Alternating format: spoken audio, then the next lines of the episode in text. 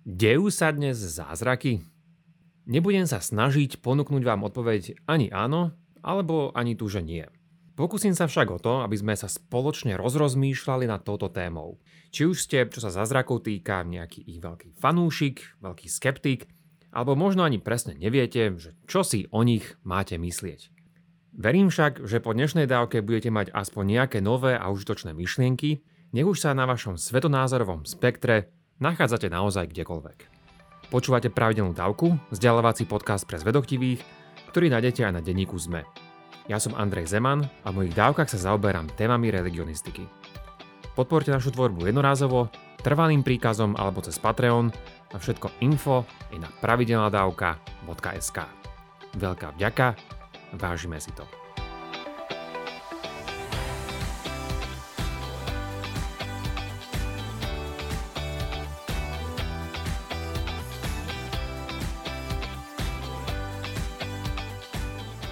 Tejto téme sa dá pristúpiť naozaj všemožnými spôsobmi.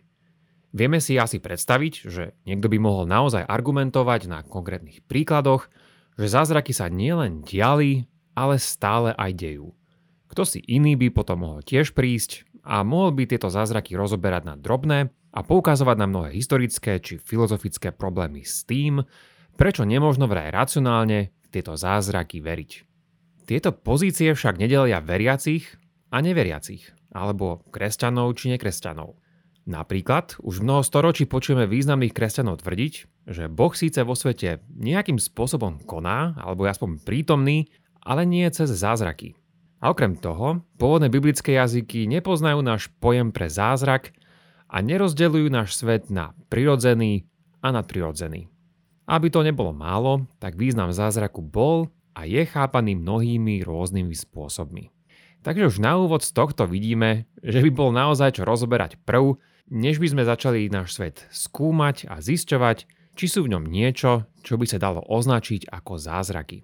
Mali sme tu už dávky, ktoré s týmto súviseli. Pozrel som sa s vami napríklad na to, aký má so zázrakmi problém David Hume, či a ako môžu historici uvažovať nad Ježišovým zmrtvých staním, alebo aj čosi o testovaní modlitieb. Dnes si zázraky podáme tak trochu špecifickejšie. Pozrieme sa pritom na istého konkrétneho autora a jeho nedávny výskum, ktorý sa týka údajných zázrakov vo svete. A spolu s týmto si vypočujeme niektoré námietky skeptikov a nakoniec sa to pokúsime dať nejak celé dokopy.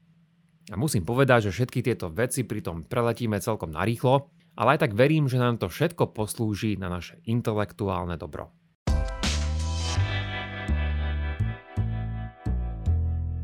Začníme asi takto. A to jednou námietkou voči zázrakom, a to konkrétne tým, ktoré nachádzame v Novej zmluve. Tento argument sa dá nazvať argument z analogie a vraví toto. Biblické zázraky, zvlášť dramatické, ako ich máme zachytené v novozmluvných textoch, sa vraj nemohli diať. Keďže ide v mnohom naozaj o doslova neuveriteľné príbehy, tak tu musí údajne ísť o neskôršie dramatizácie, prikrášlenia či naratívnu predstavivosť. Skúsim to vyjadriť ešte inak a použijem pritom známeho autora C.S. Lewisa. Lewis prišiel s jedným dodnes populárnym argumentom, ktorý znel zjednodušene takto. Sú podľa neho iba tri možnosti. Buď bol Ježiš pán, podvodník alebo pometenec. Lewis sa pritom snažil ukázať, že nemohol byť ani podvodník, ani pometenec a tak nám ostala teda iba tá jediná zvyšná možnosť že bol tým pánom, za ktorého začali považovať jeho prví učeníci a potom raní kresťania. O mnoho storočí neskôr na to prišlo osvietenstvo a viacerí v ňom začali zázraky prisúdené Ježišovi vysvetľovať prirodzene. Začali ich, niekedy tomu hovoríme, racionalizovať. Nie je totiž to vraj pravda, že naozaj zázračne rozmnožil chlieb a ryby, ale len inšpiroval ľudí, aby sa sami podelili medzi sebou a podobne ale potom nasledujúce generácie, a to počnúc zvlášť nemeckým velikánom Davidom Friedrichom Straussom na začiatku 19. storočia, začali tvrdiť niečo iné. Začali tvrdiť, že takéto čítanie, takéto vnímanie je celé zlé. Nejde tu o udalosti, ktoré máme vysvetľovať prirodzene. Ide tu totiž o neskôršie dodatky, neskôršie interpretácie a v tomto zmysle o legendy. A teda Strauss a iní okolo neho by k tejto Lewisovej trileme pridali štvrtú možnosť. Buď bol Ježiš pán, podvodník pometenec, alebo tu šlo o prikrášľujúce prídavky. A mnohé z týchto námietok, či už vtedy alebo dnes, sa zakladali na dvoch veciach. Na všeobecnom odmietaní zázrakov zo strany protestantov, potom na tom, že údajne vieme, že hodnoverné zázraky sa dnes vôbec nedejú. Použijúc argument z analógie, keďže sa nedejú dnes, nemohli sa naozaj diať ani v minulosti. A preto museli byť pridané až neskôr. Čiže ako tieto legendy, ktoré sme práve spomenuli. Čo však v prípade, že táto námietka by bola nielen značne napadnutá, ale aj celkom obrátená. A znela by nejak takto. Práve preto, že aj dnes máme mnohé podobné, teda analogické prípady týchto aspoň údajných zázrakov, musíme prehodnotiť naše uvažovanie aj o týchto biblických tradíciách. Čo ak sa mnohé zázračné vyliečenia stále dejú a sú zdokumentované aj v dnešnej modernej dobe? Nuž, ak by tomu tak bolo, potom by sme už nemohli naďalej tvrdiť, že staroveký dokument je nespolahlivý len preto, lebo obsahuje tieto zázračné príbehy. Povedzme to ešte inými slovami, aby sme sa vyhli nepresnostiam. Tento argument by ešte vôbec nedokazoval, že za týmito príbehmi je naozaj Boh či nejaké iné nadprirodzené bytosti. Ale znamenalo by to zrejme úplné vyvrátenie jednej konkrétnej a historickej námietky. Teda, že prítomnosť zázrakov biblických a iných textov automaticky znamená, že tieto tradície sú prikrášlené, zveličené a z tohto dôvodu neskoré a nespolahlivé. A práve o takúto diskusiu sa v poslednej dobe zaslúžil jeden popredný biblista, o ktorom si niečo povieme, a volá sa Craig Keener.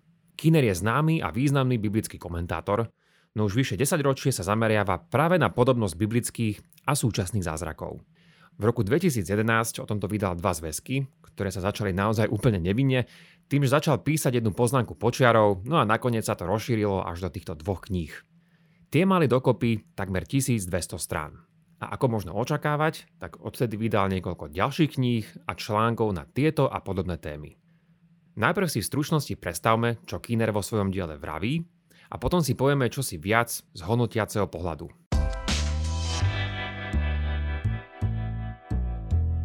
Takže tu je tá pointa. Jeho hlavný cieľ je poukázať na skutočnosť, že mnohé z tradícií so zázrakmi, ktoré sú v biblických evaneliách a skutkoch apoštolov, sa dejú aj dnes. A preto argumentuje, že takáto analógia funguje v prospech toho, že biblické tradície so zázrakmi zachytávajú skutočnú históriu. Je pritom dôležité pochopiť, čo Kinner nechce tvrdiť. Netvrdí, že to nejak dokazuje, že ide o ozajstné reálne zázraky, za ktorými je Božia ruka a to bož nie, že všetky sú v tomto zmysle pravé. K tomuto ešte raz prídeme, ale spomínam to už teraz. Tak teda povedzme si niečo presnejšie a viac o tom, čo Kiner vo svojich dielach píše. Kiner zozbieral mnohé prípady o údajných nadprirodzených vyliečeniach a to z rôznych kútov sveta. Z Ázie, Afriky, Latinskej Ameriky, Karibiku či západných krajín. Malo ísť o mnohé prípady vyliečenia z rôznych chorôb či telesných stavov, napríklad slepoty, hluchoty, zlomenín, rakoviny, srdcových a mozgových porúch, epilepsie, obličiek, popalenín, žíl a nielen návraty z komy, ale aj zo stavu, kedy by boli dané osoby typicky spolahlivo považované za mŕtve. Žiaľ, akýkoľvek jeden konkrétny príbeh by zabral veľkú časť nášho priestoru a preto sa chcem naozaj sústrediť len na niektoré všeobecné pozorovania a niektoré reakcie. A myslím, že zo pár z nich určite napadá v tejto chvíli aj vás a skúsim aspoň pár z nich predvídať. Poprvé, čo keď tu šlo vo všetkom o kombináciu zlých diagnóz, chybnej dokumentácie či milné interpretácie? Čo ak tu hrali svoju úlohu aj podvody, klamstvo či aspoň nejaká prílišná dôverčivosť?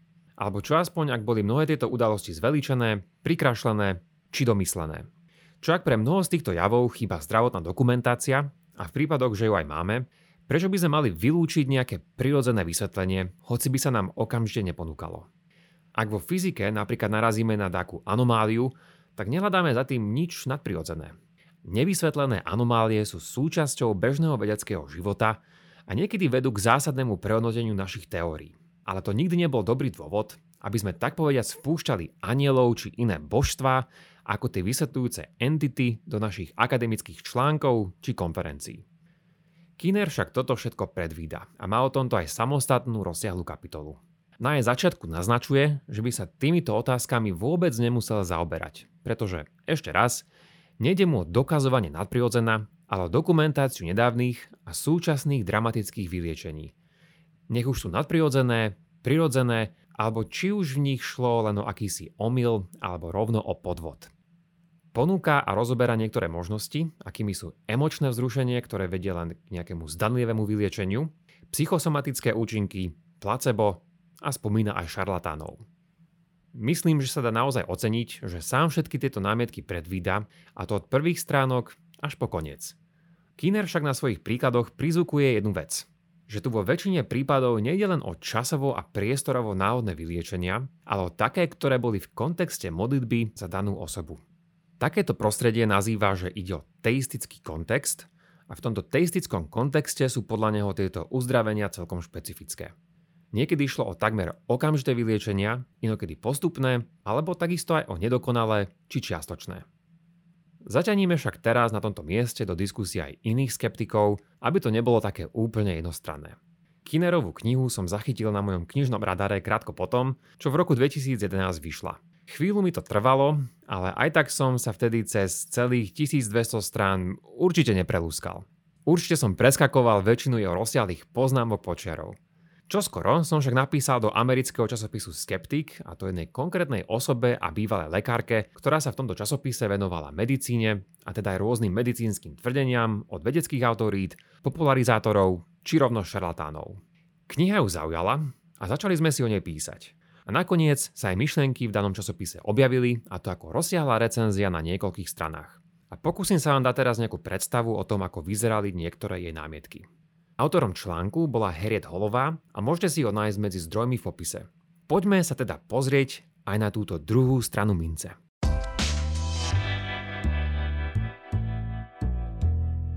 Ahojte, tu je Jakub a prepáčte, že kradnem Andrejovi priestor, ale k veci, lebo nemôžem byť dlho. Ak sa vám táto dávka páči, vypočujte si aj bodku na záver, teda extra obsah, kde k nej Andrej ešte čo to povie. Za cenu dvoch odrieknutých káv získate 4 bodky mesačne a dostanete sa k ním cez pravidelnadavka.sk alebo priamo cez náš Patreon. Toľko odo mňa a užite si zvyšok dávky. Spomedzi mnohých vecí, ktoré sa jej zdajú problematické, tak skeptickej doktorke Holovej sa nepozdávajú dôvody, ktoré Kinner poskytuje pre tieto údajné zázračné tvrdenia. Podľa nej majú tieto údajné zázraky vždy veľmi slabý vedecký štandard, či už ide o ich dokumentáciu alebo testovateľnosť. Vraj jediný spolahlivý prístup, ako môžeme prísť k pravde o svete, je vedecká metóda. Je tomu tak preto, lebo naše zmysly nás často klamú a vedecký postup je tu na to, aby sme predišli takýmto omylom vrátane seba klamu. Vďaka vede vieme aj to, že naša pamäť je notoricky nespolahlivá a preto nestačí argumentovať iba nejakými množstvami zázrakov. Treba sa podľa nej pozrieť za každým na konkrétne príklady. A keď tak spravíme, tak pri tomto podľa nej vždy vraj prichádzame k tomu istému problému. Keď sa totižto na niečo pozrieme do detailov, tak zistujeme, že argumentácia v prospech nadprirodzene chápaných zázrakov začne vždy niekde nejak škrípať. Inými slovami, aj úprimný a otvorený skeptik tu údajne vždy nájde čosi nepresvedčivé. Je hlavná námietka by sa dala najskôr vyjadriť takto. Množné číslo od slova anekdota je anekdoty a nie vedecké dáta. Nemôžeme preto argumentovať mnohými zozbieranými prípadmi, ktoré sme nepodrobili riadnej kritike. Žiadne lekárske zistenia totiž nie sú dokonalé. Je medzi nimi vždy relatívne veľa falošných pozitívnych výsledkov. A problémy s pamäťou sú naozaj reálne. Výskumy ukazujú, že 80% informácií od lekára pacient okamžite zabudne a z tých, čo si pamätajú, si pamätajú až 50% nesprávne. V spomínanom článku autorka dokonca ani netvrdí, že veda by nemohla tak povediac dokázať existenciu nadprirodzených príčin. Problém je však to, že zatiaľ nič nedosiahlo takýto vysoký štandard, aby to neveriaceho skeptika prinútilo prehodnotiť svoj naturalizmus. A tak tu prichádzame nakoniec k jednej častej otázke, ktorá sa vyskytuje pri tejto a podobných témach. A to je táto. Čo by sme považovali za dobrý dôvod, aby sme uverili v zázraky? Hered Holová uvádza napríklad tieto. Ak by bol mŕtvý človek oživený treba z 2 roky po svojej smrti, a to zvlášť vtedy, ak by ho stovky svetkov, vrátane prítomných doktorov a forenzných patológov predtým prehlásili za mŕtvého. Nevraviac o tom, ak by mala táto osoba úplne rovnakú osobnosť, pamäť, zvyky, hlas, DNA, otlačky prstov a podobne. Alebo čo ak by úprimne veriaci kresťania žili preukázateľne dvakrát dlhšie ako neveriaci? Čo ak by závažné ochorenia zmizli za každým po modlitbe, ale nikdy nie bez nej? Čo keby veriacim putníkom do Lourdes vo Francúzsku dorastali ich amputované končatiny? Či aspoň, čo ak by prírodné katastrofy za každým prežilo vždy oveľa väčšie percento veriacich než neveriacich? V článku pokračuje ďalej a vyjadruje svoje pochybnosti, prečo Kiner vraj prichádza k svojim záverom naozaj unáhlene a v jej očiach úplne nepresvedčivo. Dá sa po takejto kritike vôbec nejak resuscitovať tento argument pre zázraky?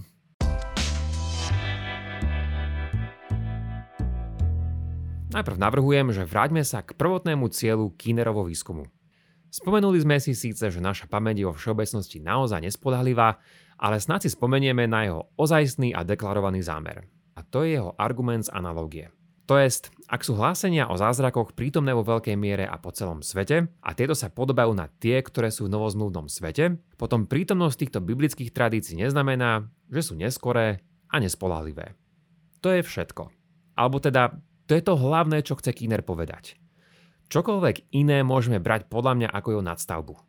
Vrátane napríklad jeho filozofickej kritiky Huma alebo jeho opakovanú snahu poukázať na relatívnu presvedčivosť aspoň niektorých jeho príkladov. Myslím si však, že kritika na stránkach holovej článku je naozaj veľmi dobrá sumarizácia tých najlepších dôvodov, ktoré má skeptik voči realite zázrakov. Na druhej strane dajú sa spomenúť podľa mňa minimálne dve nedokonalosti. Z jej textu a citácií bude odborníkovi celkom jasné, že buď Huma nikdy nečítala, alebo jeho argumenty naozaj značne, dáme tomu, že skresluje. Je pre mňa tiež také celkom zvláštne a v istom zmysle podozrivé, že na ňom nenachádza filozoficky nič zlé, hoci jeho argument proti zázrakom bol v posledných rokoch a desaťročiach podrobený naozaj silnej kritike. A čo sa týka jej vnímania Kínera, tak ide podľa mňa v mnohom o mlátenie slameného strašiaka. Totižto nad jeho hlavným argumentom z analógie len ako si mávla rukou a odvetila, že to ešte vôbec neznamená, že tieto zázraky sú naozaj nadprirodzené udalosti. Ale ako vieme, sám Keener ani nič také netvrdil. V prvom rade sám dúfa, že každý je rozumný natoľko, že nebude príjmať všetky tieto zázraky ako nadprirodzené udalosti. Ale áno, občas naznačuje či hovorí, že ide minimálne o podozrivé súry okolností, a z nich najviac zvláštne je to, ako sa podľa neho v teistickom kontexte, teda v kontexte úplnlivých či intenzívnych modlitieb. Môže byť na tom niečo zvláštne, ale možno nemusí. Bez dôslednejšieho testovania rôznych skupín sa zdá, že to naozaj ťažko povedať, alebo teda priamo nemožné. Som však rád, že Kiner je vo svojich vyjadreniach otvorený takýmto možnostiam. Pred niekoľkými rokmi som si s ním o tomto vymenil pár e-mailov a Holovej článok považoval za veľmi dobrú reakciu, ktorá bola napísaná s rešpektom, s tým, že by sa asi nezhodli na interpretácii niektorých základných vecí. S tým sa mi nedalo a stále nedá inak, než súhlasiť. Na záver by som povedal, že aspoň z môjho pohľadu Kinder uspel vo svojom prvotnom zámere a teda poukázal na realitu rozšírenia mnohých vyliečení po celom svete, nech už je za nimi táto metafyzická realita akákoľvek.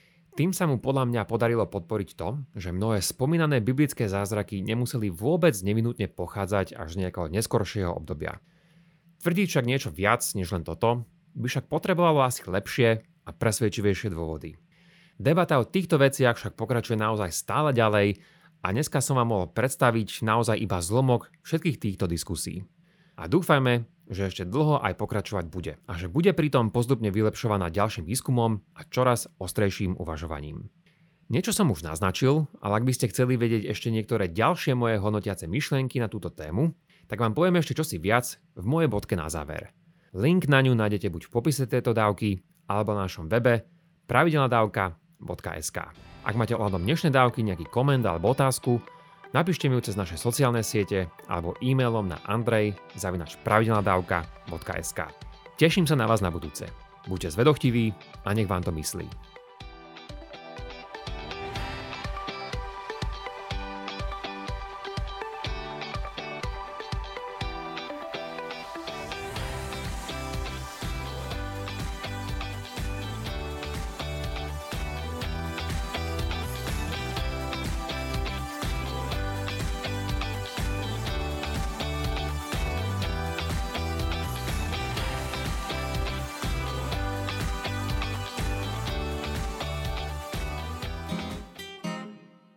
Viete, čo je to piatoček? Ja vôbec, ja akože absolútne vôbec, hej. Skutočne? Nie. Piatoček je satirický podcast nie len o politike. Klamstva, klamstva a klamstva. Kristýna, Viktor a Adam vás v ňom každý týždeň prevedú tým najbizarnejším, čo sa stalo na Slovensku aj vo svete. V každom dieli vyberú aj tragéda týždňa a na záver sa možno aj trochu opustia. Čože? Piatoček vychádza prekvapivo každý piatok. vždy vo výplatný termín júnový, júlový, to znamená vo výplatnom termíne za kalendárny mesiac mája. Nájdete ho vo všetkých podcastových aplikáciách. A je jen. Poskávame vás všade. Viete čo, urobím to tak, že